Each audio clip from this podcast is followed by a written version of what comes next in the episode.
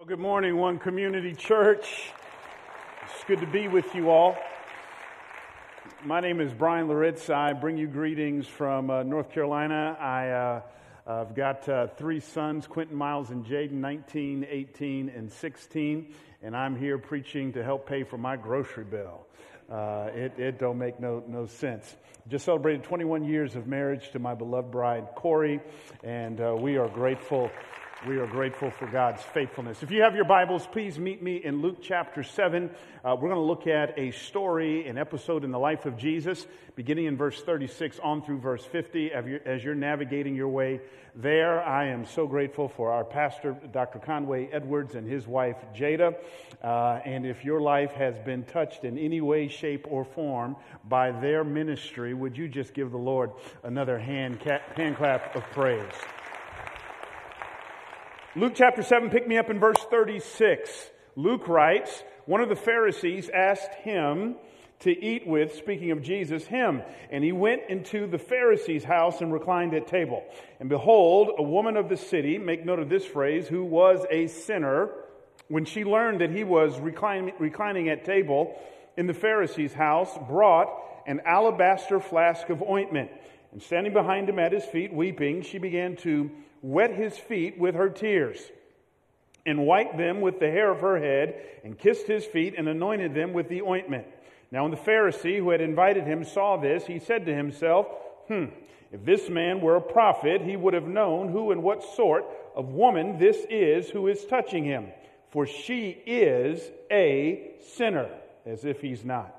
And Jesus answering said to him, Simon, I have something to say to you. And he answered, Say it, teacher. A certain money lender had two debtors. One owed him 500 denarii and the other 50. When they could not pay, he canceled the debt of both. Now which of them will love him more? Simon answered, The one, I suppose, for whom he canceled the larger debt. And he said to him, You have judged rightly. Then turning toward the woman, he said to Simon, Do you see this woman? I entered your house. This is interesting. He's turning to this woman who is a woman of the night. There's kids here, so I won't tell what she really does, but we know. And he's saying to the religious leader, you need to learn from her. Ain't that something? You need to follow her example. Do you see this woman? I entered your house. You gave me no water for my feet, but she has wet my feet with her tears and wiped them with her hair. You gave me no kiss, but from the time I came in, she has not ceased to kiss my feet. You didn't anoint my head with oil, but she has anointed my feet with ointment. Therefore I tell you, her sins, which are many, are forgiven, for she loved much. But he who is forgiven little, loves little. And he said to her, Your sins are forgiven. Then those who were at table with him began to say among themselves, Who is this who even forgives sins? And he said to the woman, Your faith has saved you. Go in peace. I want to teach from the subject this morning, the one with the prostitute, the Pharisee, and Jesus. The one with the prostitute, the Pharisee, and Jesus. God, would you speak to us? We have spoken to you in worship. We have proclaimed, Lord God, our affection for you. We have declared that you will win the victory in our battles that we face in our life. But now, Lord God, we need to hear from you. We need to be encouraged. We need to be strengthened. We need to be reminded of your goodness and of your grace. It's to that end, Lord God, that I'm grateful that you've sent me here to encourage your people. Would you save someone's soul, either in the room or watching, Lord God, via one of their devices? Would you call sinners to repentance? May we leave better than when we came in. It's in Jesus' name we pray. Amen. His name was John Newton. And for many years, John Newton commandeered a ship called the Greyhound. He would sail down the west coast shores of Africa, would beat and bound black people, would pack them under inhumane conditions, would sail them through the Middle Passage, and would sell them into bondage. John Newton's lucrative career was one of enslaving people. He was a slave trader. All that changed on April 4th, 1748. The night before, his ship almost sank, and he literally saw his life flash before his eyes. The next day, someone handed him a book, a Christian book, written by a man named Thomas à Kempis, called The Imitation of Christ. He read this book, and God began to do a work in his heart and life. Not long after reading this book, God saved him, and he gave up all the money he was making in the slave trade, and wouldn't you know it, he would end up becoming a pastor. But if you track with John Newton's life, he would always wince at the shame of his past. He would hear voices of condemnation declaring, how can you really set spiritual captives free when you enslaved people made in the image of God? Then one day it hit him. A beacon of light that he called grace. He was writing a song with his partner, Thomas Cowper, and in the middle of writing, he heard these words, dipped the pen in the ink, and wrote them on the paper. Words we all know. Amazing grace, how sweet the sound that saved a wretch like me. I once was lost, but now I'm found. Was blind, but now I see. John Newton never got over two things. He never got over the shame of his past. No, he didn't fixate on his sin, but every now and then he would take a glance in the rearview mirror. But more than that, having seen his sin, he never got over the grace of God. John Newton illustrates for us a problem I believe that so many churches and so many Christians have. So many Christians forget that what gets them into the kingdom, grace, is the same thing that keeps them in the kingdom, grace, and is the same thing that will carry them into heaven, grace. You weren't saved because of your good choices. You weren't saved because you came to church. You weren't saved because of what side of the tracks you grew up on. You were saved by the grace of our Lord and Savior, Jesus Christ. Never get so grown. Never get so edumacated. Never get so sophisticated in your faith that you fail to be moved by the grace of our Lord and Savior, Jesus Christ. What is grace? My friend Matt Chandler down the road defines grace this way. He says, fundamentally, grace means you didn't eat your dinner, but you still get dessert. That we've all messed up. We've all blown it. We've all said things we shouldn't have said, done things we shouldn't have done, thought things we shouldn't have thought. And yet, in the omniscience of God, God knowing everything we have ever done, will ever do, and are doing, says, I still want you. We are saved by the grace of our Lord and Savior, Jesus Christ. And yet the question on the table is, why are so many people who claim to have received the grace of God, why are so many so-called Christians judgmental, legalistic, condemning, self-righteous, arrogant? It is high spiritual treason to not pass on to others what God through Christ has passed on to us. Grace. It's so much easier to talk about than to legitimately, daily receive and to legitimately, daily pass on to people who don't deserve it. Grace. What makes grace so hard? I'm convinced that what makes grace so hard for us, friends, is you and I are being discipled in a culture that is steeped in what I would like to call the meritocracy. Can you say that word with me? Meritocracy.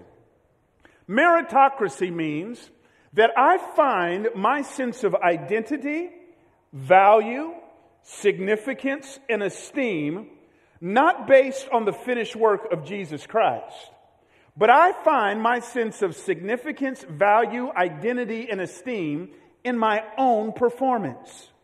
The meritocracy says, look away from Jesus and look to your zip code. Look away from Jesus and look to the letters behind your name. Look away from Jesus and look to your looks. Look away from Jesus and look to the way your kids behave. The meritocracy says, I am my performance. Just a few years ago, I was preaching to a group of NFL athletes. And in the middle of preaching to them, I'm trying to explain grace to these people. And I could drop names. Names many of us in this room would absolutely know. These are incredible athletes. Not like the offensive line of the Dallas Cowboys. But anyways, these individuals have just done phenomenal things. And I said to them, I feel sorry for you. Because from the time you were little people, you were taught to look at the stat sheet to find your sense of identity. You were taught that I am how many yards I've rushed for. I am how many yards I've thrown for. I am how many tackles I've made. And do enough of those, you'll get recruited into college. And do enough of that while in college, you may get drafted. And once you're drafted, you keep on performing at a high level. You'll get that contract you've been dreaming for all your life. Perform, perform, perform, perform. And I want you to know that's not just NFL athletes. The meritocracy impacts all of us. Some of us have put our sense of joy and identity in our report cards. So if I perform enough in the classroom in high school, I'll get into the college I want. If I perform enough in college, I'll get to the grad school I want. If I do well enough in grad school, I'll get the job I want, only to discover that once you get that dream job, you still have to perform. And if you don't perform, you'll get thrown out, only to have someone else perform in your place. It never ends. Perform, perform, perform. And yet in the middle of all this stands the kingdom of God, in which the kingdom of God shakes its fist at the meritocracy. And Jesus says, you can never perform enough. You can never do enough. You on your own is not enough. That's why you don't need a prophet, you don't need a teacher, you don't just need a self-help guru, you need a Savior. And that Savior, Jesus says, is me. So what we need to understand is that the foundation of your faith is grace. Hear this. Grace does not exist without failure. Are you with me? Grace presupposes failure. Without failure, without sin, there is no grace. How do you know you are a gracious person? Well, that's easy. How do you handle people who have failed you? How have you handled people who have messed up? So I want to talk about grace. I want to give a little simple word on what it means to be gracious people and what does that look like. As we come to our text, Jesus is in a town called Nain. And in verse 34, 2 verses before our story starts, Jesus lets it slip of what he's known for. Jesus says, here's my reputation. My reputation, he says, is that I am known for being the friend of sinners. Jesus says, if you want to know everything there is to know about me, I have come to hang out and do life with people who have made a mess of their lives. That's who I am. Jesus says, I don't just fraternize with people who make me look good. You can't make me look good.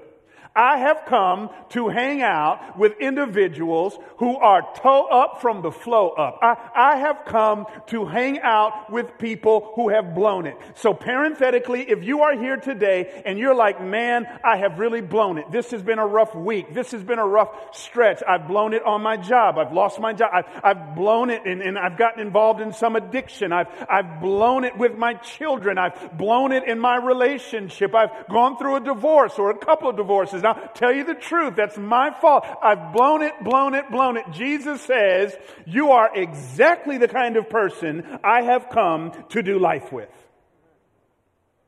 I've come to be a friend of sinners. Now our text opens up by saying that he is the invited guest of a person named Simon the Pharisee. Simon has invited Jesus to his house. Now let's not be so quick as to put a villain hat on Simon. I don't think Simon really has made up his mind as our story unfolds as it relates to who this Jesus is. I think Simon's relatively neutral. I think Simon has good intentions. He's not there to pick a theological argument with Jesus. In fact, he refers to Jesus as teacher or rabbi. He esteems him. Not only that, our text tells us that Simon is operating under the assumption that Jesus is a prophet. Here's Simon. He hasn't made up his mind just yet on who Jesus is. Scholar William Barclay tells us that whenever you had a distinguished guest at your house, like Jesus, who is a rabbi, you would always have a large crowd, some of whom had been invited, others of whom have not been invited, because they're there to glean pearls of wisdom from this esteemed teacher. And one of the people who shows up is a woman. We don't know her first name. We don't know her last name. We just know her by her morals or lack thereof. For she is simply described as being a sinner.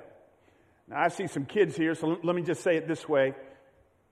Scholars are agreed that this label means she's involved in the world's oldest profession. Are y'all picking up what I'm putting down? Scholars are agreed that she is a woman of the night. And she walks in, and everything about how she is treating Jesus tells us this ain't the first time she's met him. Because everything about the way she is relating to Jesus sends the message that she is just there to say thank you. And you only say thank you to a person who has done something for you. And in this text, we don't see what Jesus has done, which means Jesus had interacted with her before and had so moved her that here she is with this reputation showing up at a religious leader's house that is packed with people, and she don't care anything about who's around. All she knows is, I've got to get to Jesus to tell him thank you because Jesus has shown me grace. So she's crying. She's wetting his feet with her tears. She's drying his feet with her hair. Now, this is interesting because back then in the first century world, women never wore their hair down in public. Only a certain kind of woman did that. And so to have your hair down in public was a huge cultural no-no. It was highly seductive and suggestive. She's rubbing his feet. Another huge cultural no-no outside of just being gross. Rubbing his feet. Everything about this woman says, I haven't gotten the memo about how to act around a preacher. I haven't gotten the memo about how to act my first time in church. All she knows is, I'm grateful. And what is Jesus doing? Is Jesus uncomfortable? No, he's not uncomfortable. He just keeps on going on, eating his hummus as if nothing has happened. Everything about this woman says, I feel welcomed. And the reason she feels welcomed is because when she first met Jesus, Jesus handled her sin, handled her shame, handled her baggage. with grace. How do I know I'm a gracious person? People who've screwed up in life feel comfortable around me. They feel comfortable sharing the shame of their lives with me.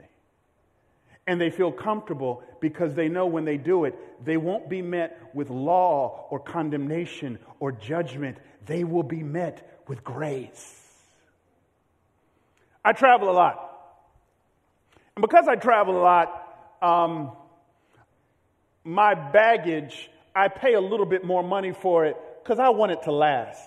And because I pay a little bit more money for my baggage, I'm peculiar about my baggage.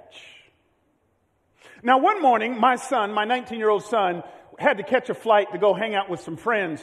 And I'm sitting there in our living room, enjoying my cup of coffee. My Bible's open. I'm meeting with Jesus. It's a wonderful time. And my son, my 19-year-old son, waits to the last minute to pack his stuff, as is par for the course for him. And he says to me, Dad, can I use your baggage? Now, I must be filled with the Holy Spirit this day. I said, sure, son, you can. My wife, who's seated across from me, looks up over her glasses as if my cheese has just slid off its cracker.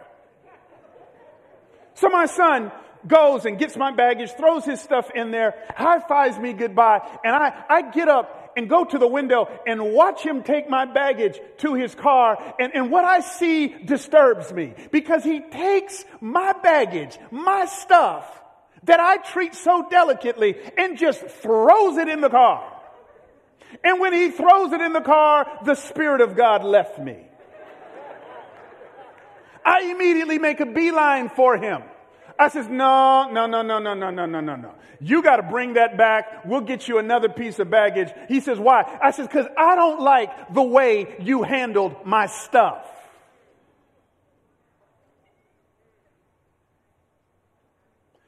How do you handle other people's stuff?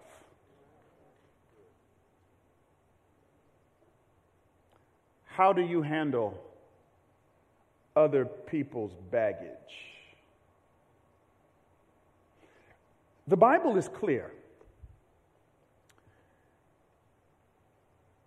Be careful how you handle other people's sin, because we will be judged. Where do you get that from, Pastor? There is a scene in the life of Noah. Noah, the one who built the ark, flood came. They navigate through the flood, and finally they get to where they're going. The flood subsides, and Noah gets drunk. And the brother must have gotten sloppy drunk, because when we see Noah, he's naked. He's in a state of shame. His son sees him, and when he sees him, his son doesn't deal with him the way he should. Instead, his son sees his shame, goes and gossips about his dad in his shame to his two brothers. His two brothers don't say a word. They just simply go to their father in the midst of his shame, took a garment, and covered their dad's shame. When his dad finds out what his son had done in not covering him, he casts judgment on him. And the moral of the story is clear. Be careful how you handle other people's shame. Peter must have had this scene in his mind centuries later, because when he sits down to write First Peter, I love what he says. He says, love covers a multitude of sins. Condemnation exposes. Law exposes. Self-righteousness exposes. But people who understand that but for the grace of God, there go I, and God covered me through Christ. I'm not going to gossip about you, nor am I going to pat you on the back and just approve. There's a difference between acceptance and approval. You can accept without approving, but we've got to stop this thing we Christians are known for. When we see people at their lowest, we gossip about them. We talk about them. And then we wonder why they're not in church. Who are you covering? Who are you handling with grace? John says, when I saw Jesus, I saw a man full of grace and truth. I love that. People oftentimes won't hear truth until they first feel grace. Are you a gracious person? Because grace welcomes sinners. But there's more. Simon is taking in this scene, and he's looking down his nose at this woman. And he mutters to himself, if this man, speaking of Jesus, were really a prophet, he would know what kind of person this is, meaning that Jesus would not allow this person to touch him. He wouldn't even be around him. Now, it makes sense for Simon to say this because Simon is a Pharisee, and Pharisee simply means the separated ones. They didn't hang out with folk like this woman. In fact, they had an inflated view of themselves. They were high-minded and self-righteous because they would look down on people like this to the point where they couldn't even see their own sin. So Jesus says, hey, Simon, I want to tell you a story. Two individuals were in debt. One owed 500 denarii, the other 50. Now, don't get caught up on the differences in the amounts. Here's what you need to know. Jesus next says, and neither could pay. Both were in debt, and neither one could pay. So it's as if Jesus is saying, okay, for argument's sake, this woman owes 500 denarii. You owe 50. That's like Simon, you bragging that she got a 37 on the test while you got a 49, when in reality, both of you have failed. You are no better than her. On the continuum of eternity, Simon, both of y'all are in need of a Savior. So let me just stop you right there. Then what's more, Jesus says, Simon, you had two jobs. It's like, you had one job. You had two jobs, Simon. You're the host. You invited me, right? I'm in your house, right? Here's your job. You were supposed to greet me with a kiss. You never did that. But from the time I've been here, this woman has not ceased kissing my feet. Number two, your job was to make sure my feet were washed. You didn't do that, but since this woman has been here, she has not stopped washing my feet. In other words, Simon, your hypocrisy has blinded you to your own failures. And not only that, the one you're looking down on is actually outdoing you.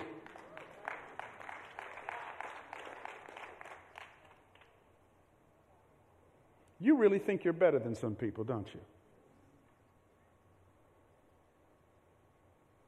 You're no better than that crackhead down the street around the corner.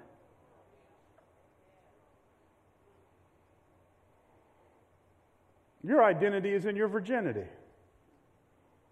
As if there won't be virgins in hell. You really think your stuff don't stink.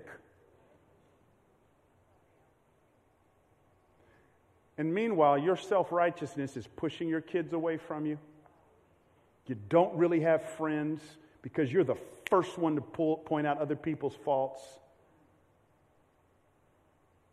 You're always one to criticize. Okay, you owe 50 denarii, but you can't pay it.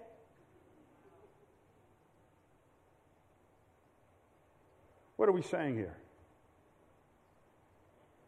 Grace welcomes sinners, but grace offends the self-righteous. It's offensive for me to think my church attendance doesn't get me into heaven. It's offensive for me to think that where I live doesn't get me into heaven. It's offensive for me to think that all my Bible study attending doesn't get me into heaven. It's offensive for me to think that my giving record doesn't get me in heaven. I don't do those things to get into heaven. I do those as a response to the fact that heaven has gotten into me. So who are you? Are you Simon? Or are you this prostitute? See, I love this woman. Here's why. She goes above and beyond what Simon was supposed to do. That's how you know you've really encountered grace. When you've really encountered grace, grace doesn't stop at the law. Grace is, I want to do more. Grace isn't content with just 10%. I want to give more. Because Christ didn't just give 10% for me. Grace isn't just satisfied with coming to church. I want to do more because He gave His all for me. So what happens when we've really understood and received grace? Look at what he says in this story. Two things, and I'm out of here. He says, verse 41, a certain moneylender had two debtors. One owed the 500, the other 50. When they could not pay, here it is, he canceled. Say that word with me, canceled the debt of both. It's a picture of forgiveness. Look at Colossians 2, verses 13 to 14 with me. Should be on the screen. Paul writes, using the same imagery of cancel. He says, and you who were dead in your trespasses and the uncircumcision of your flesh, God made alive together with Him, having forgiven us all our trespasses. Here's that word, by canceling. The record of debt that stood against us with its legal demands, this He set aside, nailing it to the cross. What was the record of debt? The record of debt was the offense of the criminals. It listed out, here's why they're being persecuted. In today's term, the idea of record of debt is when someone is convicted, it's on their record. And if it's a felony, it stays with you. But there's something about our legal system that I love. On occasion, the legal system will go, your record has been expunged. The idea of expunged. It doesn't mean to ignore it. It doesn't mean to just overlook it, but it literally means I see it, but I'm completely wiping it out. And by completely wiping it out, I am restoring unto you the full rights of citizenship. That is what Jesus did for us on the cross.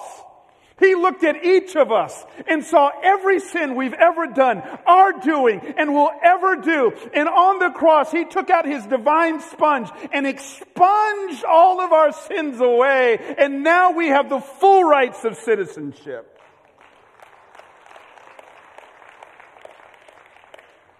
And you want to remind people of their past? There's something else. Not only is there forgiveness, but lastly, there's restoration. He says in verse 50, the last verse, and He said to the woman, your faith has saved you, go in peace. Scholar Joel Green says this idea for peace, it doesn't just speak of inner tranquility. It literally means the idea of shalom. It means wholeness. That this woman now has been restored into right relationship with God. But here it is. She's also been restored to the community. See, our text, our story ends on a cliffhanger. And the question is, so how did the community respond to her? Do they receive her now as a daughter of God, having been forgiven through Christ? Or will they never let her get over the shame of her past? That's our question, isn't it? How do we relate to people who screwed up? Do we receive them with grace? Or do we greet them with law and judgment and condemnation? 2 days after Christmas, my 19-year-old this year is moving out. And I'm writing up his severance agreement. He's moving to Arizona. It's a 31-hour drive from where we live. I'm concerned about him. It's a long way to drive. So I've gotten him a credit card. It's got his name on it. With that credit card, he'll be able to put gas in his car. With that credit card, he'll be able to stop and get him something to eat. With that credit card, he'll be able to check into a hotel when he's tired. But as soon as he makes it to Arizona, he's going to have to mail that thing back. Now, my son is never going to have to worry about making a payment because while this credit card's in his name, it's on my account. I've got all of his purchases covered. Friends, when we got saved, it's as if we got a spiritual credit card. We sin in our name. We grieve the heart of God in our name. We gossip in our name and slander in our name and do immoral things in our name. But God, not flippantly, with tears in his eyes, I believe God says, you'll never have to pay for that. Because on the cross, when they nailed my son, he made the payment. And when he made the payment, he didn't pay the small minimum payment. He paid the big number. Jesus paid it all to him I owe. Sin hath left a crimson stain, but he's washed it white as snow. One community, never get so grown and sophisticated in your faith that you fail to be moved by the grace of God. Now, what will you do with this grace? Having received it, will you pass it on to others? Or having received it, will you play the hypocrite and be stingy with it? Every head bowed and every eye closed, whether in this room or right where you're at, watching online via one of your devices, I believe someone is here today